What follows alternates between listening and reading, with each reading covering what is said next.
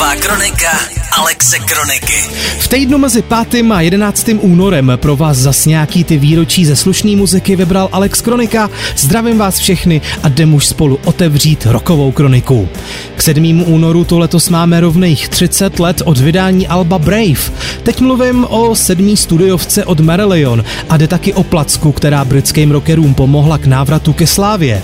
V předešlý desce Holiday in Eden si totiž Marillion lízli k popu a fandové z toho nebyli moc nadšený, takže se s albem Brave Marillion rozhodli vrátit ke svým kořenům. Doma v Anglii za to úspěch určitě sklidili. Důkazem je třeba desátý místo britského žebříčku Alp. Ohlasy vyústily v remastrování desky v roce 98 a v roce 2018 vyšla ještě deluxe edice. Historie Alba Brave se přitom ale začala psát už v půlce osmdesátek, takže skoro dekádu před vydáním placky.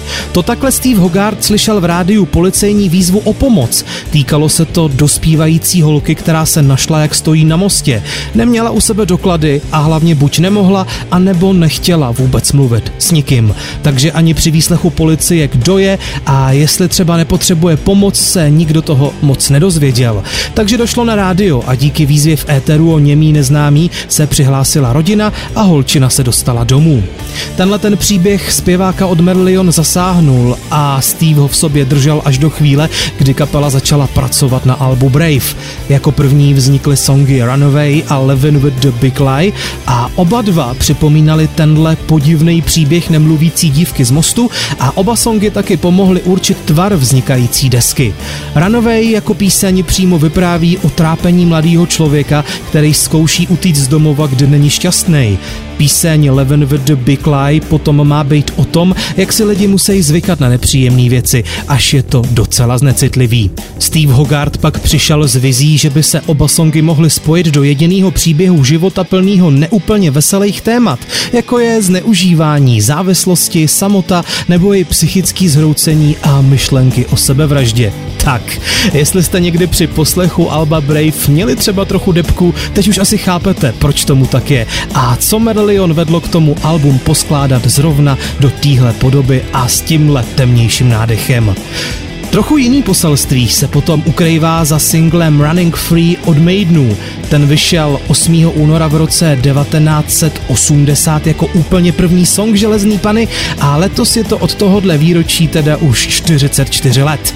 Debitovou píseň kapely napsal basák Steve Harris společně s původním zpěvákem Maidenu, Paulem Dianem. A byl to taky zrovna Paul, kdo o songu zpětně prozradil, že při jeho tvorbě kapela vzdala poctu rockerovi Garymu Glitterovi, který už v sedmdesátkách frčel na vlně glamrockové muziky doma v Anglii. Ve 72. takže 8 let před startem Maidenu Glitter světu představil svůj song Rock and Roll a potom přišla skladba Rock and Roll Part 2, ve který se bubnuje zrovna tak, jak potom bubnujou i Maideni v Running Free. Jasná inspirace, stejný rytmy, jen to mejdni trochu zrychlili. Celá píseň je pak o tom, jak prožít v životě peklo a neklid vykoupený svobodou, která přichází z anarchií. A ani tady se mejdni úplně nestyděli a přiznali, že tohle pankáčový poselství vlastně kopíruje jejich životy a hlavně jejich mládí. Jako debitová píseň Maidenu je Running Free taky součástí prvního eponymního alba a na obalu singlu se poprvé objevuje i legendární maskot kapely Eddie. I když na přebalu Eddiemu není vidět do tváře. Svýho maskota v celý jeho mrtvolný kráse chtěli Maideni odhalit právě až na obalu celého prvního alba. A to spatřilo světlo světa v Dubnu, takže pár měsíců od únorového vydání písně Running Free. Připomenu teď ještě jedny narozeniny. Rovných 60 roků slaví k 9. únoru letos basák a hlavní autor sklade pod Skid Row, Rachel Bolen. Původním jménem James Richard Southward pomáhal Skid Row zakládat. To bylo v Jersey v roce 86 a společně s Bolenem byl u začátku kapely ještě kytarista Dave Sape přezdívaný Snake. Rachel Bolen je se Skid Row spojený po většinu její historie. S Hevíkovou bandou hraje až na jednu tříletou přestávku v devadesátkách od začátku do teď. A mimo Skid Row se fandům představil i v solovém projektu Rachel Bolen and the Spoiled Rotten Brats. Za svoji kariéru spolupracoval s řadou zvučných muzikantských men. Tvorbu spojil s umělcema jako Ace Frehley, Prunella Scales, Stone Sour a nebo Goodspeed. A společně s bubeníkem ze Skid Row má Bolen ještě taky jeden vedlejší projekt do Quasi Motors. Duší i srdcem ale patří ke Skid Row, logo kapely má Rachel hrdě vytetovaný na paži a v hudební tvorbě si Bolen může připsat i autorství u těch nejúspěšnějších songů Skid Row. Hity jako 18 and Life, I Remember You a nebo You'd Gone Wild všechny napsal právě Bolen a jestli jste někdy z muziky Skid Row měli trochu hororový pocit, tak uh, zatím stojí taky on. Rachel Bolen je totiž hodně udělaný do hororů a jejich témata začlenuje právě i do songu, který skládá. Jinak má ale docela citlivou duši, to je třeba taky říct. Mimo hororů je milovníkem zvířat, hodně brání jejich práva a snaží se bojovat proti zvířecímu týrání. Aktivně podporuje taky nejrůznější charity a organizace na podporu bezdomovců nebo třeba mladých lidí, který v životě šlápli vedle.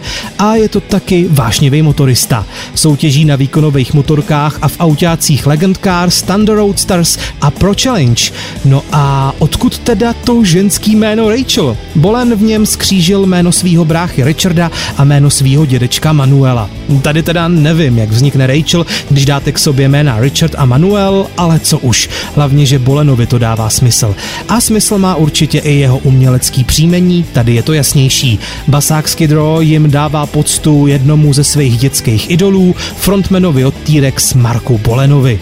Tak k 60 dám vinčuju všechno nej pro Rachela Bolena, končím vzpomínání pro šestý týden v roce a naslyšenou zase příště s Alexem Kronikou u rokových výročí v Rokový kronice.